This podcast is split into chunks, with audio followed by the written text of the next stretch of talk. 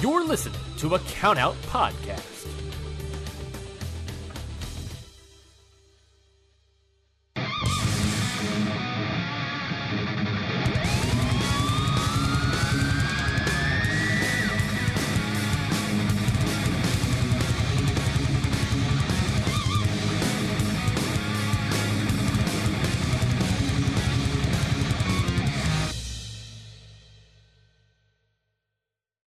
Welcome to a finally happening Eurodose of Death episode. Um, as always, I'm Lauren Rosenberg, joined by my esteemed co-host Michael Servino Esquire. um, yeah, we are off to a flying start, ladies and gentlemen. Um, just want to give a shout, out, as always, to Crimson Mask and Grateful Death Match for being OG Day One sponsors, and of course, as always, you can find us on the Count Out Network of Wrestling Podcasts. Um, just before we kind of get into everything, I know there's been a lot that's transpired by the time this episode comes out. Um, just want to put it out there, just a general message. No need to look into this, but um, there's a lot been going on. A lot of hostilities I've seen on the internet. A lot of very interesting remarks that have been made about things that have transpired. Um, just be a bit more mindful of what's going on. Um, we're all trying to figure this out as much as you are. Um, just kind of take it day by day. And if you need to go outside, give yourself a break from social media. Believe me, it's the best thing you could possibly do. Go outside, just take some time away from your social media. Trust me. Um, you'll thank me later. I hope. So I just want to get that message out before we really get into anything of the nitty gritty. Um, but I do apologize as well that, that we kind of got this episode a little bit delayed. TOS. Nah, nah, nah, nah, nah. I went to a wedding. Everybody. You went to an impromptu wedding. I wasn't expecting going, and then I just kind of went, and I had far too many beers and kind of died. um, okay. Also, though, I think just travel logistically for me, I wasn't able to get back in time to really record a valid episode we let right simmer, after though. we let simmer. We let everything simmer. It's yeah. okay. We we are recovering from whatever shenanigans. It was my birthday this past weekend. Um, but everyone's recovered and we are back on the grind. And of course, we as you know, we both were at the weekend of survival, the deathmatch WrestleMania weekend almost. It was Hell Turn of Survival, Cage of Survival, the whole shebang. Um, I I had probably the perfect trip. I didn't have to like fly in last minute or any delays. Just good, smooth flying for me. But man, I envy that. I am not here to talk about that. We are here to talk about the ultra-violent fuckery that happened. First, let's get into turn of survival. I'm gonna be dead honest with everybody. I've had this thought for the last now few weeks. This to me is the best TOS. And there's one reason why.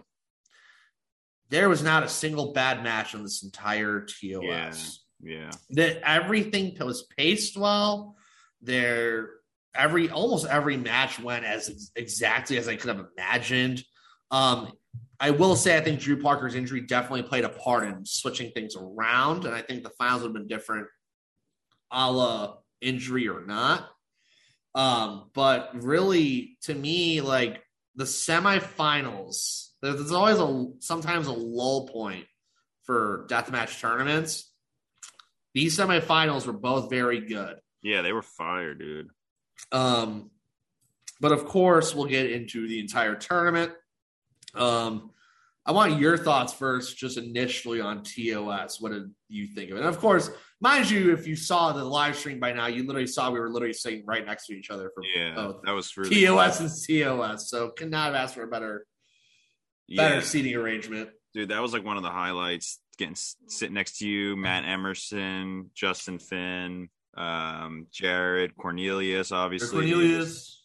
A lot of fun, man. I feel like uh, yeah, made the whole experience better having you next to me for sure. Um, I also had a, I had a dude. That was a great, great weekend. It was one of the best GCW weekends, uh, one of the best wrestling weekends I've had and ever. You know, it was just so much fun. Like, like you said, this is the WrestleMania, so we had tournament of survival. Then we, you know, we got to mark out at the Hall of Fame, which, you know, definitely means a lot to both of us to go to something like that. And then, you know, seeing the World of Death match live, and then the next day, Cage of Survival, which was unreal. It was one of the, I think, one of the best shows ever. Um, so, dude, seeing so many people, seeing everybody uh, that we ran into, thank you for coming up to us and uh man, it was I can't ask for a better weekend. I really had a blast.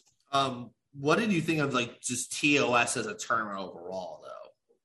This was one of the best tournaments I've seen. Um, I felt like last year's had a little bit of a magic to it because it was the first show post COVID. So this was the first show that anybody could go to in Jersey that you didn't have to wear a mask to. Mm-hmm. Um, and it was full capacity. So that like TOS 666 was just everyone was hyped for that reason. But this, I feel like, as you said, there wasn't really a bad match. There were a few like eh matches, the last year ones. This one was very international, like dream matches, people I never thought I would see. I felt like this year also was very bloody. Um, it was brutal. Um, but it was an awesome tournament. Uh, I think they they hit on every match, and um, I, I could have, uh, you know, I'm gonna, I'm just gonna say it. I would have uh, picked a different outcome on the finals. I think a lot of people would have. I think because of the injury to it's Atlantic Drew, City, also. It's it's it's our boy's backyard, so yeah, I, that also kind of helped. I was rooting for Tremont, but Drew Parker killed it, man. And um, this was, I don't think any tournament top this. Really, I, I really think this is the best TOS possible because it just each match had its consistency. There, like the semis last year, just were so hit and miss. I don't you really had one remember real, them that much, you know. I, I remember them both, but like there was one very evidently clear miss, and then there was one that was a complete hit of the semis. But like both semis for this year, just both really had a good story to them. Had a good. It was a it was a bro. clear narrative. It was a clear narrative. The prelims um, were good, but the semis, you know, like that's how a tournament's supposed yeah. to supposed to go up in quality. And like mm-hmm. Drew and Rina was like, oh, that was. Crazy. We'll get we'll get to like all the matchups yeah. that inspired, but Hoodfoot versus Rina was a fantastic opener. I, I really liked that man. I really liked it. I mean, Rina Yamashita is wildly over here in the States. I don't think she realizes how over oh, she yeah. is. Because, like, in Japan, it's like you just get the golf clap cheers and all that. And I mean, to her, that's literally been most of her proficient um, career in like ice ribbon and freedoms. And here it's like a ravaged crowd of people who are cheering for her. It's a complete culture shock. But Hoodfoot, I mean, this was one of the best Hoodfoot matches in GCW, right behind Alex Colon. Yeah, this was I would say, methodical. I thought it was very methodical. This was exactly how it should have been. Um, I've had this conversation before. I'm not going to get too deep into it, but this is how Hoodfoot should be booked.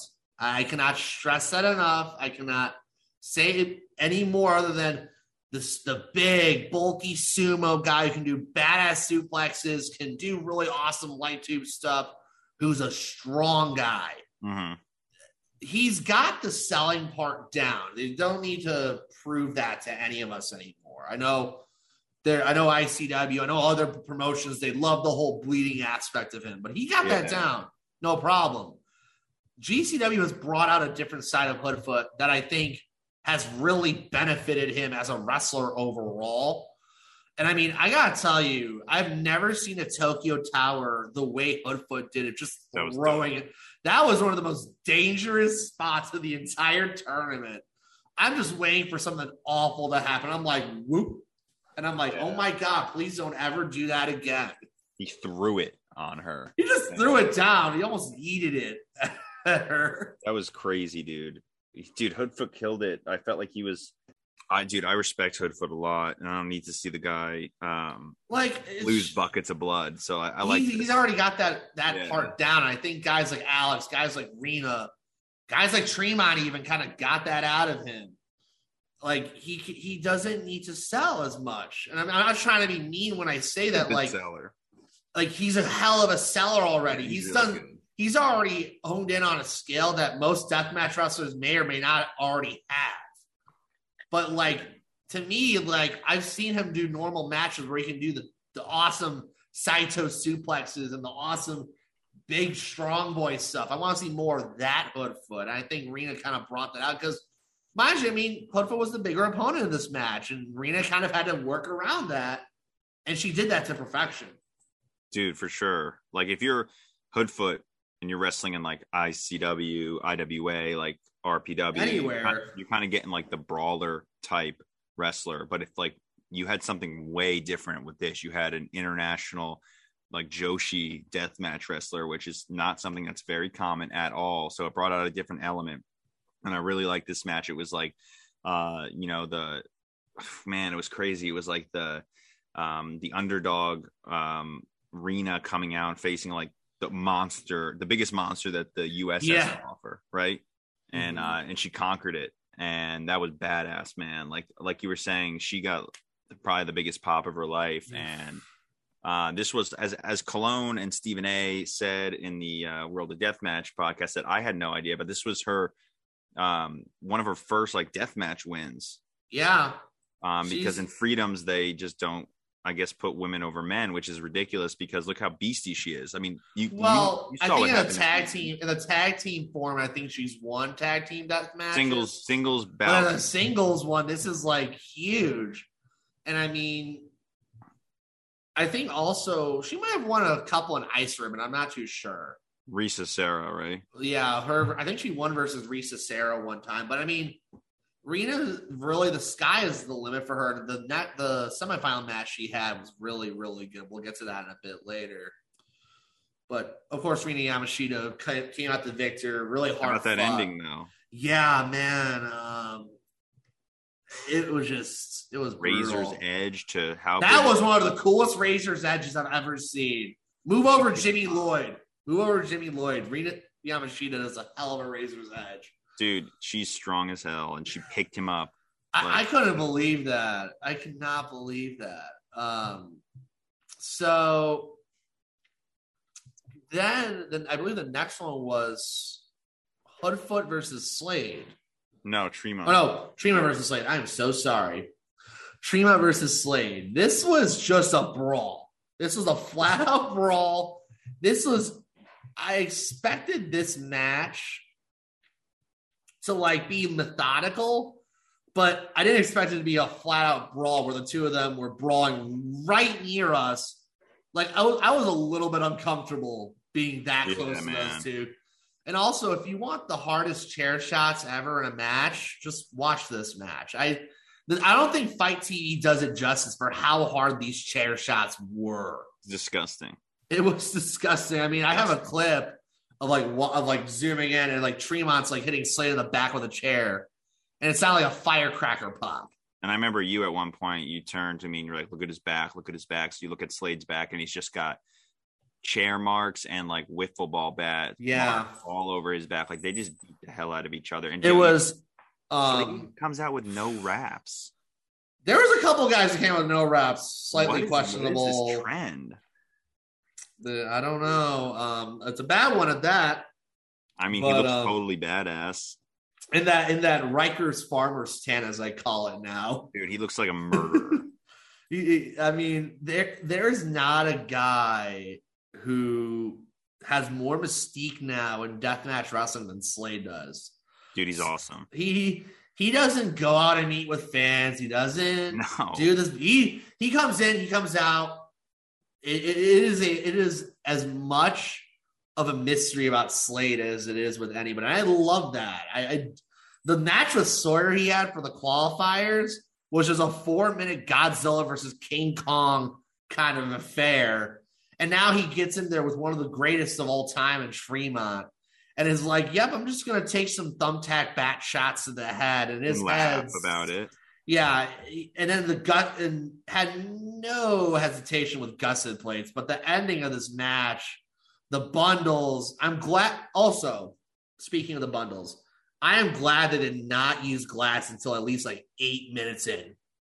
It was Yeah, at least eight. each other. like I'm glad they made us wait for the light tube shots because I, I something that always bothers me sometimes in matches is like, oh yeah, let's just bash each other in the head with light tubes and use them all.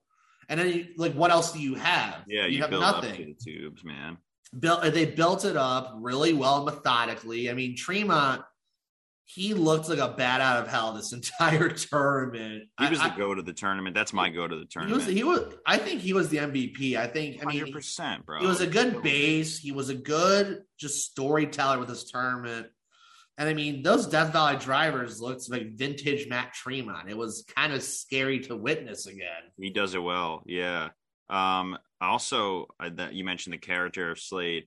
Um, so Justin told me, Justin Finch, shout out to Justin. He told me that um, in TJ's vlogs, which haven't been released yet, Okay. uh, but uh, in the episode, they're like doing a backstage segment, and that's when really wrestlers break the fourth wall and kind of yeah. And Slade did not. He stayed in character the whole time, man. Like that's dedication. That's awesome, man. I, I love that. I, I just, I, I think he was a Create A Pro wrestler through the Mhm. Curt, through Curt Hawkins school, and I mean, some of those guys really do not break character. And Slade, I guess, is continuing the on the time honored tradition of that. I mean, who would have thought though he would be in one of the biggest independent promotions in one of the most prestigious deathmatch tournament?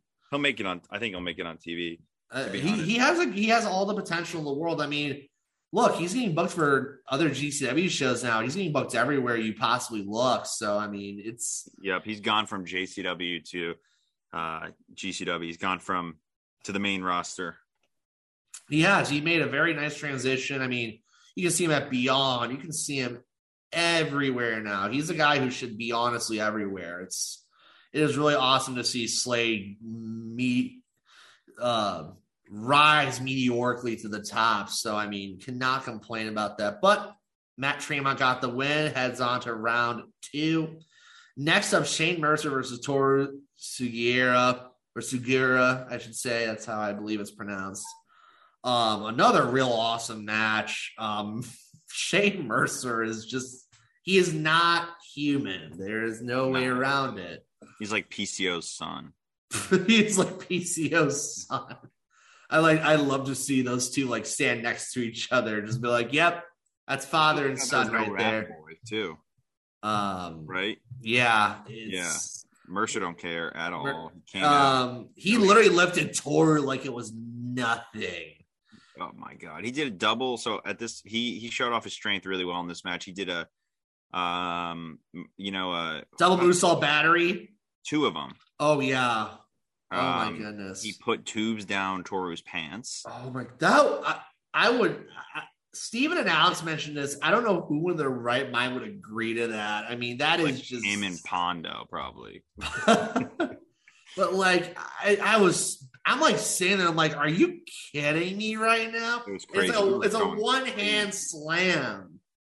Man, we were going nuts for that. And Toru also um was very with the crowd. They loved him. Toru was a really good seller this tournament. He's He- awesome, man. He's like he also was bringing in like comedic elements to it. Yeah, Like, he was funny. He was like he reminded me of the young Kasai. yeah. like the crazy monkey stuff. Like he he just man, he was awesome, dude. It was so like this was Um, so surreal seeing him. Like this is for those that don't know, this is my favorite Japanese wrestler by far. I I love him. Um it was so cool to meet him, like really, really, really awesome. And he Yeah. killed it in this match, man. He bled buckets. Yeah, he he sold really well though, in Yeah. my opinion, because I think my favorite part was when Mercer was on the top rope and he kept punching Toru down, and he would just get back up like no sell it. He did like three times in a row into a Spanish fly. I'm like, is this guy for real? Because like that just like defied the laws of wrestling, like no selling three punches from the top rope in a row. Yeah. That's um, Mercer some, of course, is very innovative medieval weaponry, the three ball mace, then the um, I don't even know what to call it. It was like a whip with like sharp, jagged edges. It was like a flail. It was like a flail. with like a- razors. It looked like the like flail with ra- okay, flail with razors is what I'm going to go with now. And Toru wrapped that around his arm, which I was like, "You're going to cut your arm open so bad on that." Yeah. and then the did his bionic elbow onto a hula hoop of tubes, which was best finisher, dude. Best I. I got a I got a great photo of Mercer's back, and I sent it to my friend who was really awe inspired by Mercer Labor Day weekend last year in Chicago, and I'm like, your boy Mercer just got absolutely carved in the back, and he's like, mm-hmm. oh my! I took a photo with Mercer intermission. I'm like, you sure you should be out here? He's like, yeah.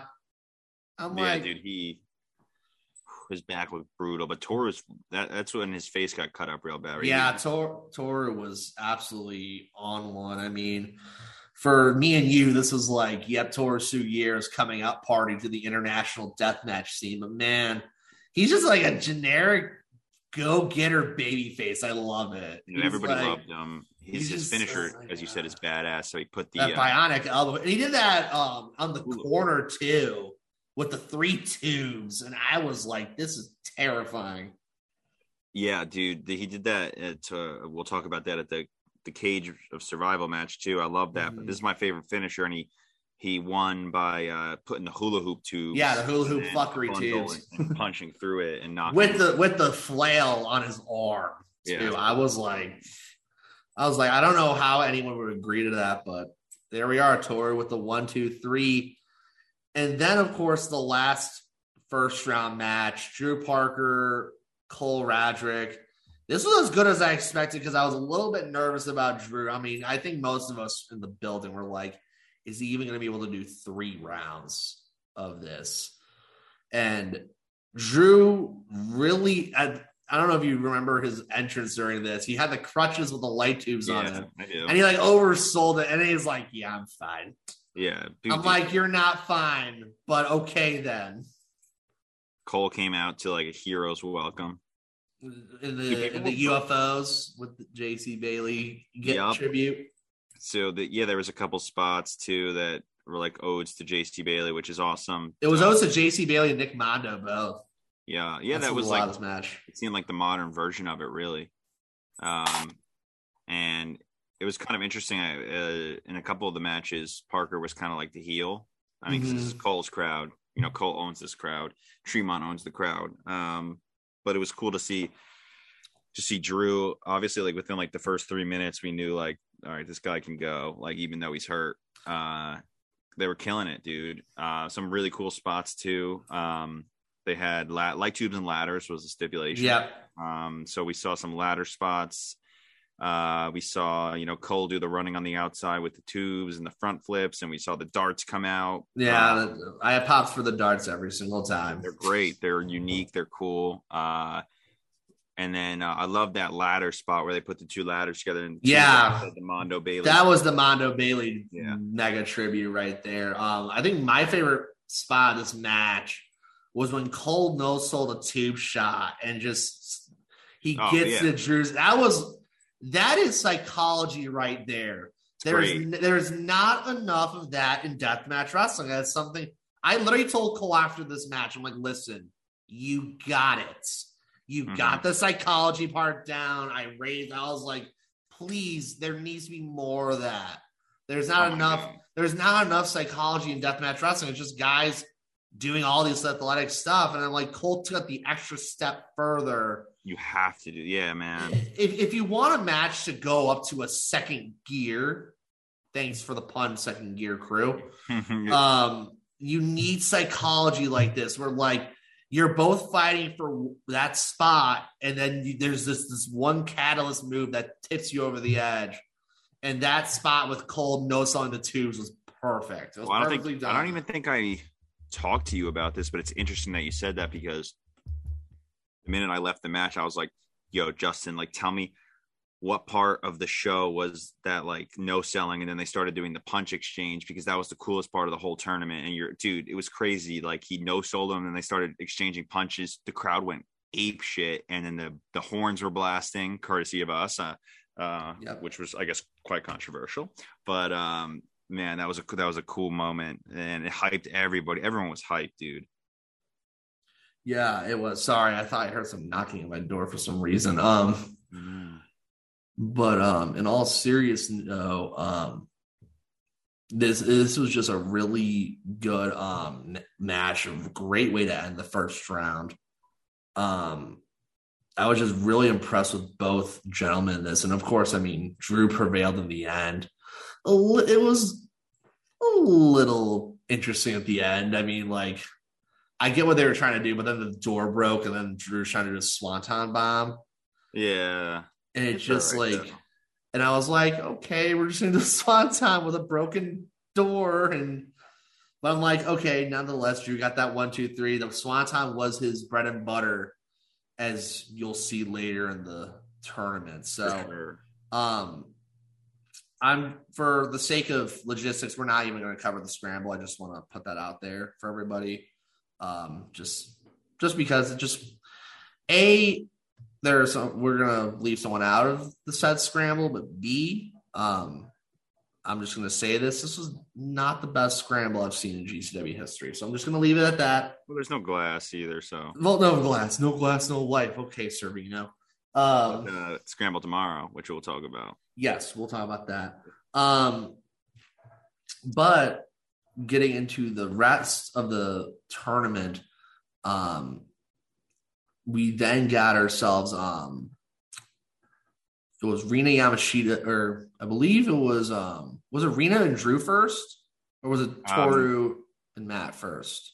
Toru, uh, Matt. It was Toru, Matt Tremont. It was more like a four corners of pain step. Let me. I got to pull up my photos because I. I think it. I think it was. I'm checking as well because we're going off of chronological order, of course.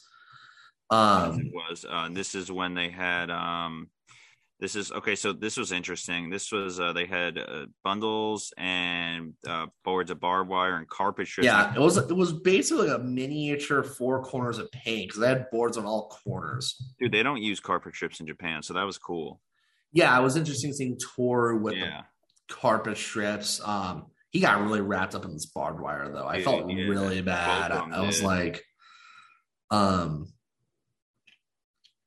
Matt came just... out all bloodied, bro, and dude, they did some crazy shit in this match too. This, yeah, Matt got really fucking bloody in this, and so did Toru. Um, there was one spot that was awesome. Like Matt threw him into the corner, and he mm. jumped up on the turnbuckle and like yeah, that did that crossbody. Yeah, and the crowd was going crazy. Yeah, he's in. That's the other thing about Toru is he's insanely athletic. He was. I mean, that you don't see many guys like do that jump from the ring to the top rope like that ever. No, I, I, I don't think I've ever seen it really. No, I've never seen it. Yeah. Um, but yeah, it was just um, Toru got really bloody during this match, especially yeah. the gusset plate series of. Dude, yeah, they did the gussets, and then they took the strips and used them as like tubes. Basically, they exchanged like strip oh, shots. I think it's like a unique thing to do and I, I, feel like Tremont started that at H2O. So he pro- he did. Tremont yeah. is an innovator of things when he doesn't even realize he's an innovator of things. Uh, but no, Toru got really bloody during this match. Like he got more bloody here than he did in the Mercer match, and I'm just sitting they're absolutely shocked. Like this dude's going, the the blood is dripping from his chin, and I'm yeah, like, oh my lord. Um, but nonetheless, this was like a I called this one a battle of the sell artists because they both oversold every single thing. I think Tremont probably was in the back, like, hey Toru, like you sell, I sell, we both sell. And it just the two of them sold this match so well. Um, yeah, this was awesome, dude. This was like the uh the psychology deathmatch tournament. Uh, yeah, this... match. Sorry. Um, no, you're good. Yeah, both of them, awesome match. And uh, yeah, dude, I, I, at one point I was like, man, is losing a lot of blood. Is he going to? Yeah, he was. Mm-hmm.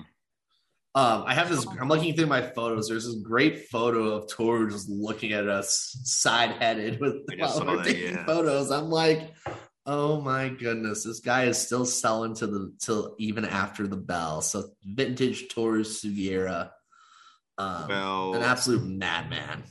He finished the match with uh Tremont because they had a bundle. I remember this. They had bundle and all the boards and a, and they had Justin's razor board, Justin Finn.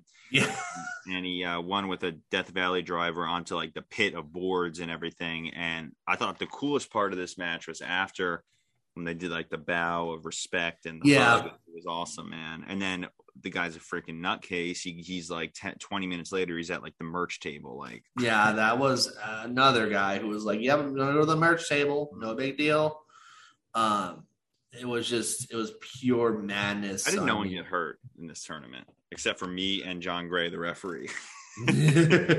well, you didn't get hurt during the tournament. We you got hurt, yes, uh, the next day. We'll get into that. Um, but the other semifinal match, of course, Rina Yamashita versus Drew Parker. This was panes of glass, bundles. You know the whole deal. Um, This was It- awesome, man. I'm gonna say this: Rina Yamashita finally got to play the heel for once in her career, and she took full glory of it. She took Oh, full yeah. glory. She was on point. I mean, the whole gnawing at the injury, the whole slinging the tubes at the. I was in pure awe Rina Yamashita during this match. I mean, everyone really had a great moment in this tournament, but Rina, man, she was on one. I was like. I think this is the first time she's ever played heel like in a match. Yeah, dude, she did some heel shit too, like biting Parker's scars, and then and then, dude, it started bleeding. Like on, like you could see the stitches like coming up. Man, Yeah, I was that was a little uncomfortable for my that was taste. crazy, dude. And they, Um, dude, I love panes of glass too, and it was good. I like uh in Jersey, we never see them anymore, so this was cool. um, yeah, I mean, they both really played off of each other really well. Uh, another great psychology match. I mean, this was. Th- I don't think you could have come up with a better eight people for this tournament. Well, this is also a match that we you wouldn't typically see. So you know, Drew's Big Japan, or he was contracted to Big Japan, and Rina's you know freedom. So like you, this, I don't, you know, this didn't happen in Japan. You know, it really couldn't. So it's so cool that we were there for this, man. Sorry Yeah. for anyone that wasn't. I feel like we're like hammering it that we were. no, I mean it happens. I mean it's it's It awesome. Um, I mean we were there, so we were giving you guys the insight as to how awesome it was. I'm looking to some of my clips actually. I got the um the Drew Parker arena dart shot, and I mean there. it, it's so some of the imagery from these matches is so visceral. Um, crazy to look at, man. It's so like uh, it, it feels so like artistic, honestly. It's Uh, funny. There are fans who are like who like to complain about the self inflict, infliction of the doing the tube shot over the head, and I'm like, that's just like an energy booster. Like I don't. Yeah, the adrenaline's flowing. You know, The like adrenaline's flowing. That's how it works. I mean, man, everyone needs to stop nitpicking. Eh, really, like, well. I, I I I can understand people are like, oh, it's already such a painful match, and I'm like, it's just it's just something to do. I mean, it's like the fighting spirit. Um, exactly, it's fighting spirit. It's literally, uh, that's literally the perfect description for it. Yeah, um, but um, I mean, Rina and Drew just really, really hit this one out of the park. I mean, if you're Freedoms right now and you're anticipating Drew Parker walking through your doors, you better get ready. That's all I I mean, am he'll gonna probably say. be the Freedom's champion. They're not stupid. King of Freedom's champion in like seven months or some crazy timeline. Yeah, for real, dude. But this was uh, Drew won with uh, Swanton through the pain. So you know, Um, obviously the Swanton was his. Uh, was his winner, and Tremont Yeah. winning, of course, with the Death Valley driver, which of course set up the finals in a no rope barbed wire bundles in a scaffold death match for the finals of Tournament Survival. Um, oh, also we should talk about the Deathmatch Hall of Fame segment that they did with. I gotta say this, but Murdoch in the IWA hat in the that was funny, man. I thought that promo he did was hilarious. He's like, I'm going to shut this down in front of these deathmatch Hall of Famers and this and that. Um, if, in case you're you're wondering who some of these guys are, I mean, Madman Pondo, of course, our good dear friend, yours especially. Um, then what the wife beater himself. I, I need to explain this to people who don't know, but he was literally named the wife beater because he came out in the the white shirts. Like, yeah, yeah. it's I, I, I just want to make that clear because I know there are people like, why was he named the wife beater? Why? I'm like, a little weird, but yeah. it- but that was the 90s of wrestling sometimes. There was wacky characters, and he was one of the, he basically was Deathmatch Goldberg. I mean, dude literally had like maybe three, four moves and then got out of the ring and did it all over again and ate Yeah. potato chips to the ring for crying out loud. Um, and then of course deranged, and uh, who was inducting, of course, Toby Klein, who um, was gracious enough to give me a beer after that segment. He did give you a beer. I, I remember that. And uh, of course, I found out later in the night he doesn't drink, so I was like, oh, that's why he gave me the beer. Well, this is cool, man, because this is I feel like why I feel like me, you and I like GCW so much because they do special stuff like this. Yeah, like, it- like allowing the old the the legends to get like some some spots in. And wife beater awesome. doing that um choke break or not the choke breaker, the the choke whatever that's called. Yeah, It- Choke- the choke steiner, the choke steiner. Okay. And I'm like, that is the coolest thing ever. Like, I mean, yeah, it made Murdoch look a little weak going into COS, but I'm like, it's it's the wife beater, man. It's it's it's a cool moment. Um, then of course, Sick Nick Mondo and Alex Colon came out to present the trophy for TOS. Um, I had a, a sorry if I'm getting a little emotional here, but of course, Drew Parker. If you saw, um, so um, pretty much, um, Drew came out in the Dream Eater jersey that was Yeah. made specifically for him. Um, of course, already Pondo mentioning Marcus Crane. Um, it, it really um, was an awesome moment, but of course, then Tremont with that incredible entrance. that was Um, fucking awesome. I, I truly understand why he comes out to separate ways now, but he saved it for the finals. the whole crowd was singing it, dude. There's not a more special moment. I got this great these great photos of him after the streamers come down, just Tremont staring both of us in the eyes, and I Yeah. saw the eyes of a motivated man once again. I mean, mind you, this is the only tournament he never won and might not ever win. I don't know, but um, it just um, it really was a special moment. I mean, Mondo and Colon were just sitting there like, "Damn, we're really doing this." Yeah, this was Um, sick, dude. I, I'm going to say this as well because I think there are people who are probably wondering why Alex wasn't in this tournament. I'm fine with the fact he wasn't in this tournament. I, Yeah. I, I let the three Pete's stand on its own. It, it probably will never be replicated ever again. I mean, those were the three greatest years of Alex Colon's career right there. Um, it, this was the best eight people you could have possibly put on this tournament. This really was. Um, but let's get into the match though itself. I mean, Matt was doing a lot of base work for Drew. hmm It was a lot of base work, but also, I mean, there was some real shock and awe stuff, like um, like pretty much um, Drew taking the dart to the cheek. Yeah. Um, true horrifying stuff. If you've never seen that before, you're probably sitting there like, "What did I get myself into?"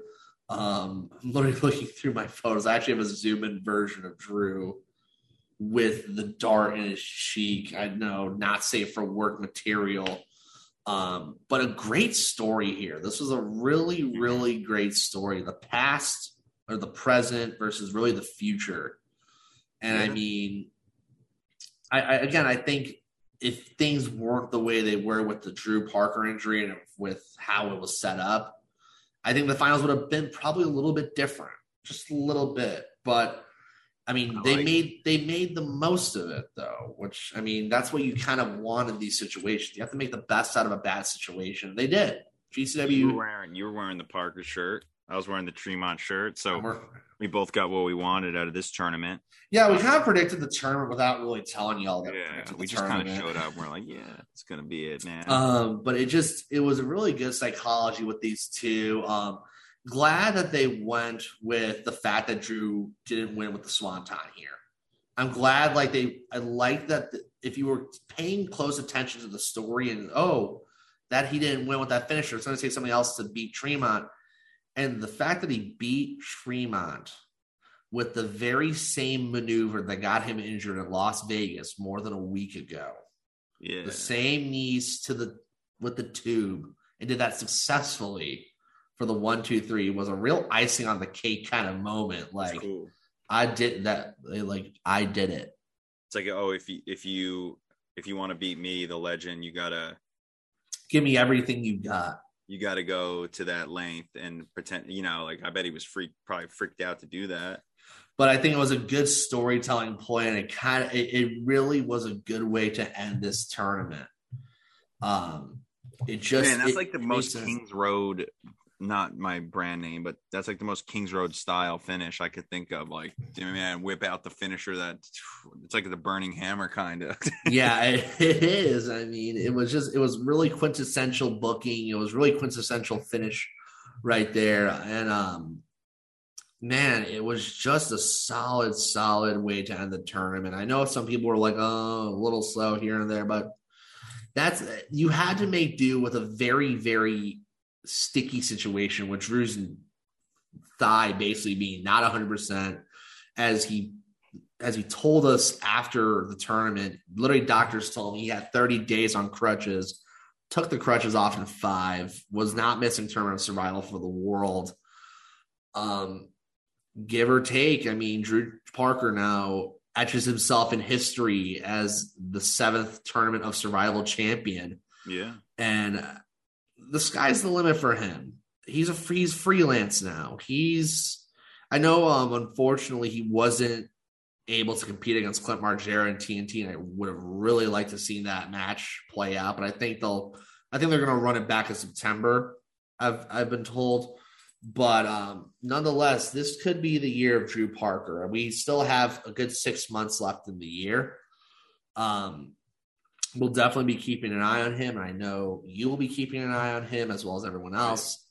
Um, but good way to Congratulations to Drew from both of us, though. Absolutely, one hundred percent, an absolute great dude. He actually pops from my shirt as we he was walking out. He smiled at me. I'm like, "Oh, so you noticed my shirt? Nice." And um, of course, I'm actually wearing the Drew Parker, the TOS Yeah. print, the Misfit print, which was awesome.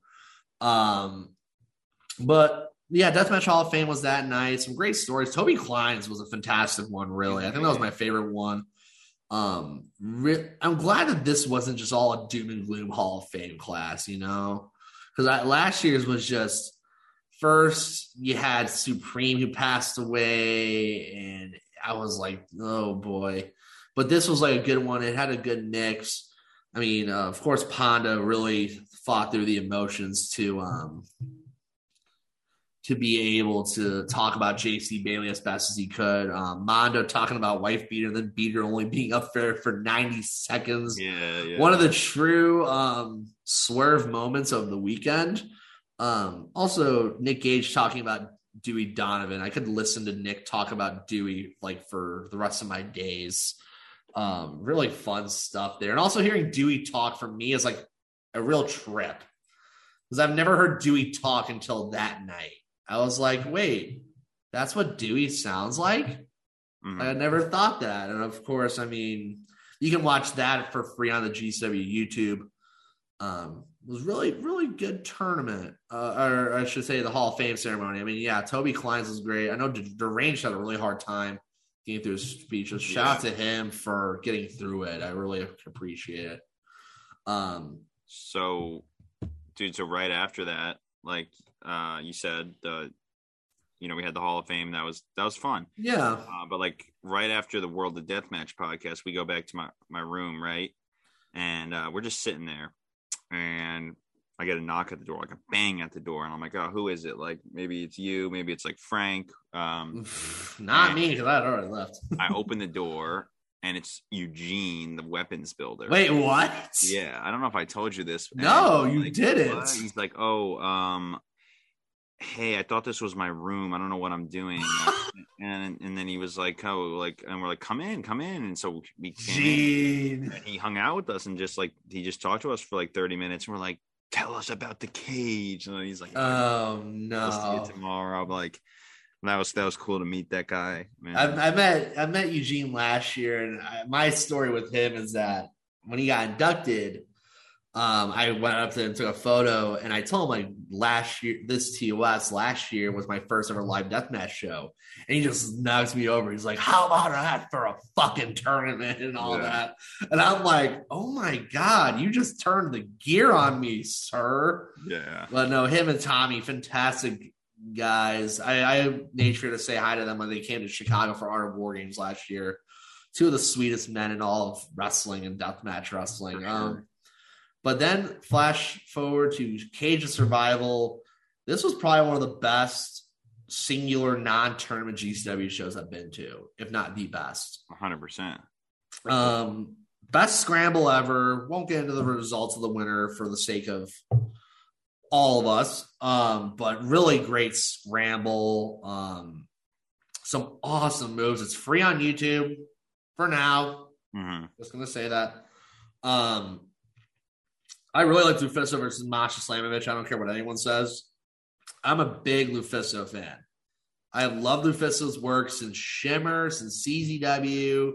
She's one of the all-time greats in women's wrestling. Does sure. not get enough respect. Was so happy when she got the Indie Wrestling Hall of Fame nod. I mean, she is like a trailblazer, and her and Masha. I don't know what it is, but it's so badass when like you start hearing what like someone talking their native tongue, and you're just like, shit's about to get serious. Yeah. I, I just thought they had a great match together. I know there was some banter coming from elsewhere, but um, the Matt the Matt Cardona segment. I just want to say this was one of the best segments GCW's ever done. the The crowd was hot. Oh, yeah. Some amazing photos came out of it. If you know, if you know, you know. You know, you know. If you don't, just look up Chris Grosso on Twitter. He'll think he'll thank us later for the cloud. I can't believe he captured that. I can't believe he captured it either. I can't believe anyone captured that for that matter. Um, but the whole making fun of the, the Matt Cardona wheelchair segment from when he was in WWE to Blake Christian being a woo woo mark. Oh my goodness. Yeah, it was good stuff. That man. was amazing. I'm sorry. That was one of my favorite segments I've ever seen in an indie wrestling show in my life. Yeah, it was a good story. It was. It was great. And I mean, Blake Christian, he's in line for a GCW title shot. Yeah, I guess Maybe. Mox. Just maybe in Nashville, his hometown. True, I didn't think about that. Just saying. Yeah. But, but stay tuned for that one. Um, gotta talk though about the tag team death match. One of the best death matches ever. Yeah.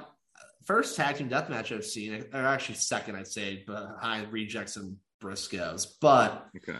Um, hands down the best one I've seen. I mean, Ciclope and Miedo, first time back in the States in four years. Yeah. Visa yeah. issues galore, holding those GCW title belts till Brett had to come down and take them himself. Um, it's it's finally nice to see these guys back, and I'm, I'm there was a point made that like it could have been a surprise, but Brett kind of advertised it as is because he knows as well as anybody that like not it's been four long years. Not many people really remember them. They were a part of the old guard of GCW. It's like the Howell days, man. Like nobody, um, n- the new fans, like, yeah, they probably don't, you know, and it's not their fault. This it's, it's just it's just time it's not on. accessible. It's not even on FITE, man. It just, I mean, it was one of those things. Um, Brett put out a story about how Ciclope and Miedo were discovered, and Danny Havoc was tasked with finding two international deathmatch wrestlers for the Howl shows, and he he was the one who found these two. So, if anyone we need to give credit to, it's Daniel Tiberius Havoc Yeah. who um, gave us the gift that keeps on giving in the form of Los Macizos. Um, literally so happy to see them back. Um, they had one of the longest lines at the showboat. I, I didn't even get to meet him, man. It was It- so they long. were they were awesome. I was like one of the first people, and I'm like, I'm going in. I'm meeting these Yeah. two. Um, super great. Um, took great photos of fans. Mexico versus Japan. That also, I mean, it, it- this felt like, I mean, then again, I mean, for Los Macizos, they had been to Japan while on this four year hiatus. They defended the GCW belts and Yep. freedoms. So, I mean, this was nothing for them. This is a walk in the park, but they didn't sure make it look like a walk in the park in the slightest. This match was nuts, man. It was Um, it was crazy. I couldn't even pay attention. so uh, like I got so I got uh, by a tube, uh, which sucked. It really did. the, the I don't even know how it happened. They ran through. and it helicoptered and hit my leg. Yeah, it was just a random shard that hit your leg, and the boy, howdy, was that a very interesting few minutes for yourself. I yeah, I was, I was bleeding. It mm-hmm. was like running down my leg, and I was like trying to hold the phone up to get because Toru was doing the arm strikes, and I was like, I can't miss this stuff. And this is once in a lifetime match, you know. And and Yeah. people are calling it one of the best death matches I've ever seen. It really was. Yeah. great. I don't think we can even do it justice. but No, I- you just have to go watch it. It's it, it was it was awesome, man. Yeah, they they had some really nasty stuff. The the Ciclope r- suicide dive with Tor sitting on the bottom rope was Oh one of the most God. terrifying things I've ever seen in my life. Dude, we were scared too because we were like, where do we go? Yeah, we're like those tubes are gonna fly right out our face. Like there's This no way. Like danger wrestling at its finest. Shout out to Deathmatch Worldwide. Yeah, shout out to Deathmatch Worldwide. But in all seriousness, this was good. I mean, um, the final few minutes, Rina Yamashita took some of the worst punishment I've seen her take since watching her from the from the Fire Thunder driver to the 450. Some of the Miedo was like, "Yeah, I'm back, but I'm gonna completely punish you for taking my spot for a hot minute." man. Tubes to the stomach. That's brutal. No, that Fire Thunder driver was gorgeous. I, I was one of the best Fire Thunder drivers I've ever seen. Mhm. I mean, they did some awesome stuff. It was just really, really good. Um, this was a really good pace show too. For Um, sure, dude. This uh people were loving this match. And um Man, I love the ending when they all got up on the ropes and dove off onto the glass like blood blood blood, blood family. yeah, that I mean, oh man, but no, Los Macizos gets the win. Of they're they're back. They're back in the states. Visa renewed the whole nine yards. Those They- are their tag belts. I I'm gonna say this. I'm really excited for a new generation of GCW fans to get to know these two again because Brett loved them like uncles. I felt like Brett was like the little. The, he was like the deathmatch uncle to them. They're definitely family. They're definitely GCW family. They are family, and I mean, it's you. I could tell after the show how like gracious they were, and like they just loved being back. yeah, I got to talk to Ciclope uh over Instagram about it. Got got a cool quote from him and they are they're coming for it, man. They're back and they're coming for it. So- you heard it. You heard it here first. Yeah, you heard it here first. Um, but yeah, then of course, main event time, the cage of survival. Oh boy, where do we begin with this match? First of all, watching the setup for this was morbidly terrifying, considering where we Oh, were man. sitting. We're so we're we were the, where the panel that was down with a painted glass cage. on it was the Yeah. winged part of the cage. And I said to my good friend Shop Kaya McKenna for for completely giving me all faith that I'm not going to get cut up at the legs. Um, because I'm saying that I'm like, are we too close? Are we going to be fine? She's like, you're fine. I'm like, gee, thanks. No, we were Uh, all like in the front row going like, where do we go? Do we move this back? Like we're like, do we move this back? And they're like, no, you're fine. And they put a, I know they put a door under that floor, which that was a good idea actually on their part because if it was just like the actual like floor, I think considering what happened with that wing panel, it would have hurt a Yeah. lot more.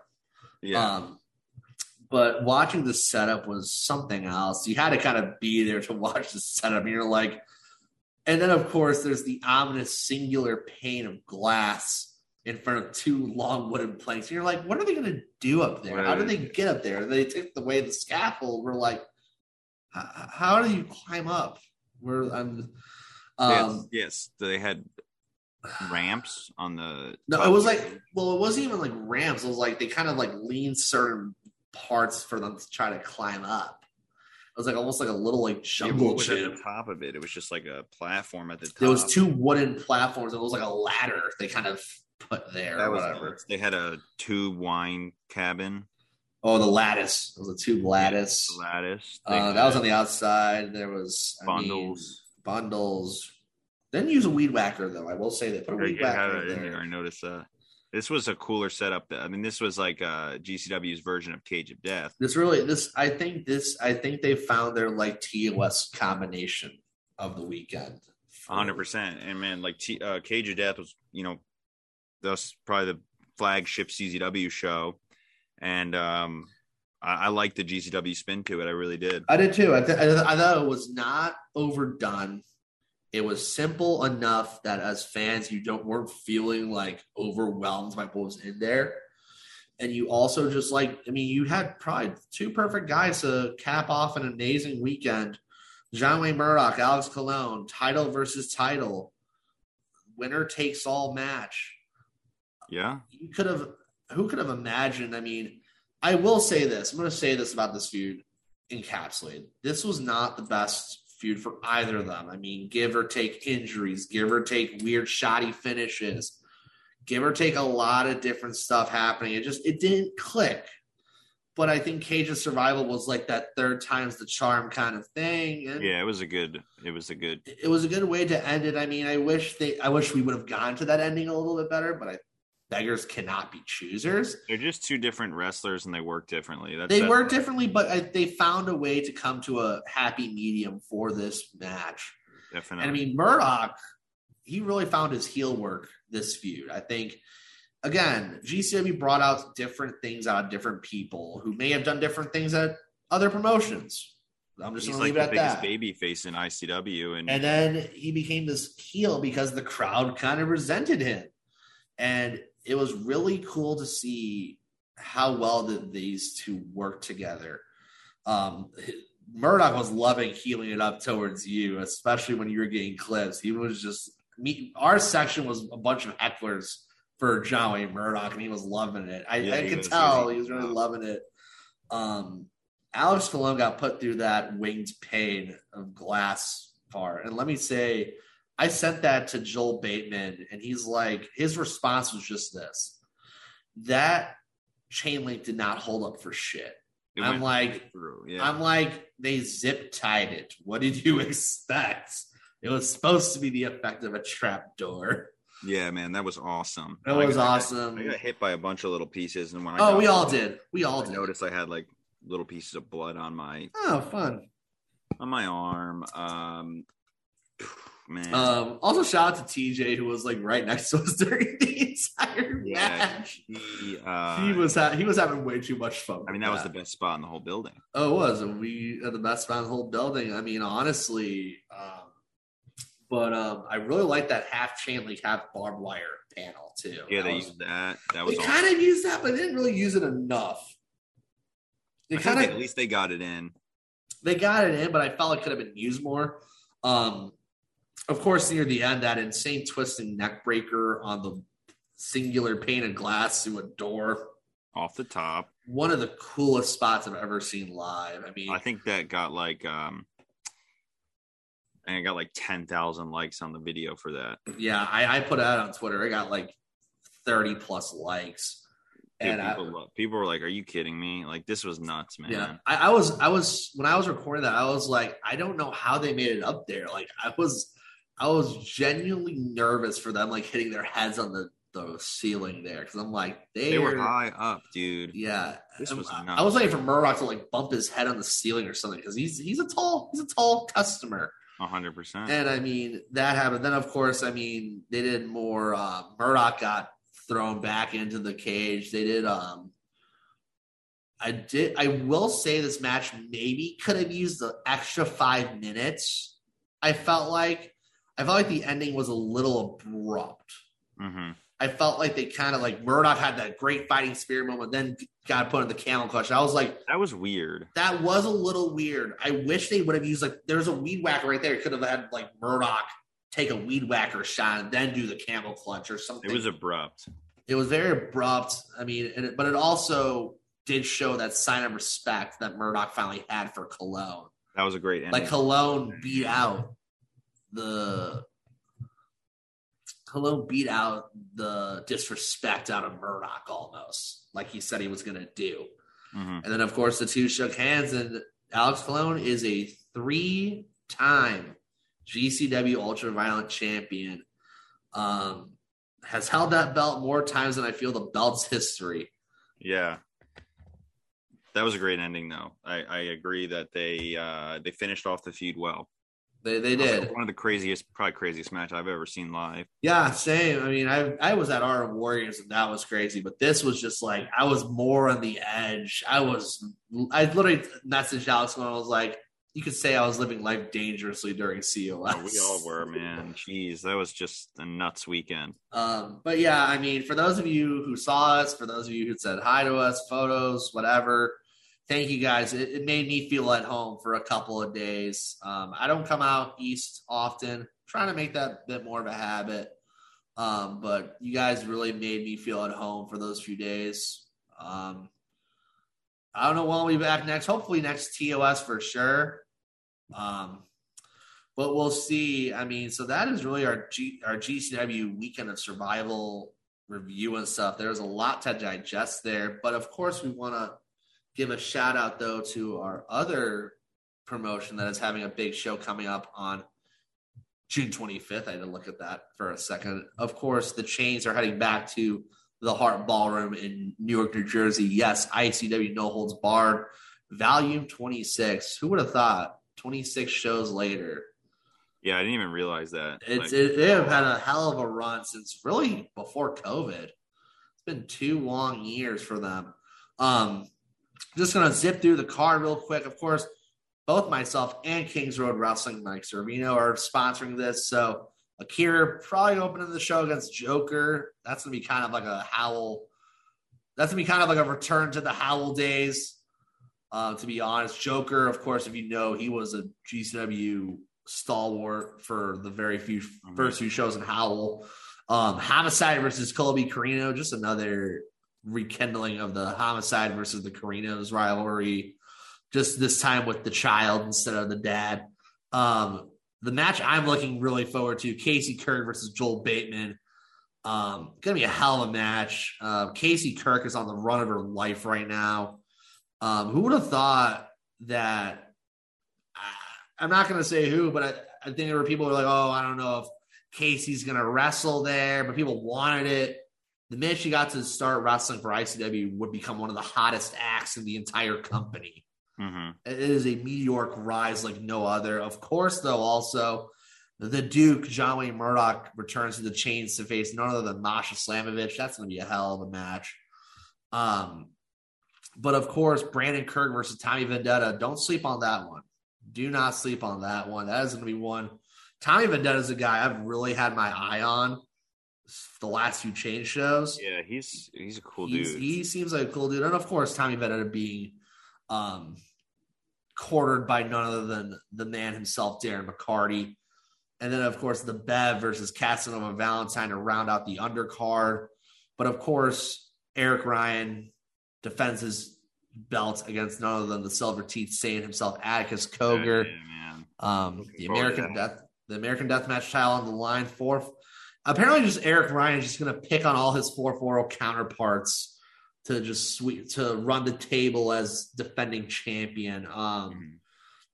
But of course, check that out. June 25th. I believe tickets are sold out, but at the Hart Ballroom in Newark, New Jersey. Um, gonna be a wild time. The chains are back in what I believe should be their new home at the Hart Ballroom. Yeah. Um, I'll be there. Um, I'm looking for. I, I haven't seen Atticus wrestle in a while, so I'm looking forward to that. Been a hot minute, they say. In a hot minute, yeah, dude. The last time I was at the Hart Ballroom for like the Hammerstein weekend, I had a blast. So I'm really looking forward to this. Um, dude, I, I really, I really like Eric Ryan too. So I'm, I'm pumped to see that. Yeah, I mean, there's a lot there, but of course, um, want to end on that note. But as you as you saw, we had a lot to talk about today. Had to get all our TOS, COS thoughts out there for you guys. Um, again, apologies for the delay, but we're back. We're back on the main track. Um, don't you worry, of course, and not next week, but the week after, we'll definitely have another episode of Your Dose of Death. But in the meantime, let these TOS thoughts materialize. Let them simmer. Of course, there's always a whole lot more, but just had to get those impending thoughts out there. And of course, go check out ICW No Holds Barred. All their catalog is on IWTV for you to enjoy. Um, of course, shout out to Deathmatch Down Under. Joel Bateman's coming over here in literally two weeks. Um, of course, you already know IWA Mid South Canada Death Match is happening very soon. ICW Milwaukee Insane 8. There is a ton of death match wrestling to slid into.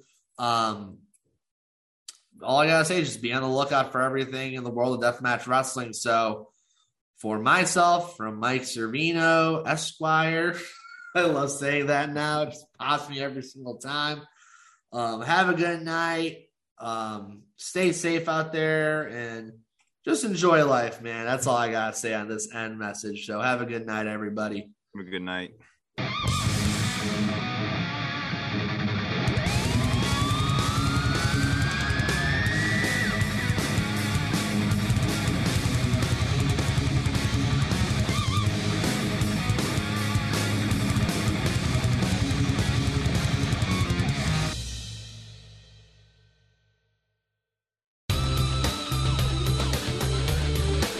Has been a Countout Podcast.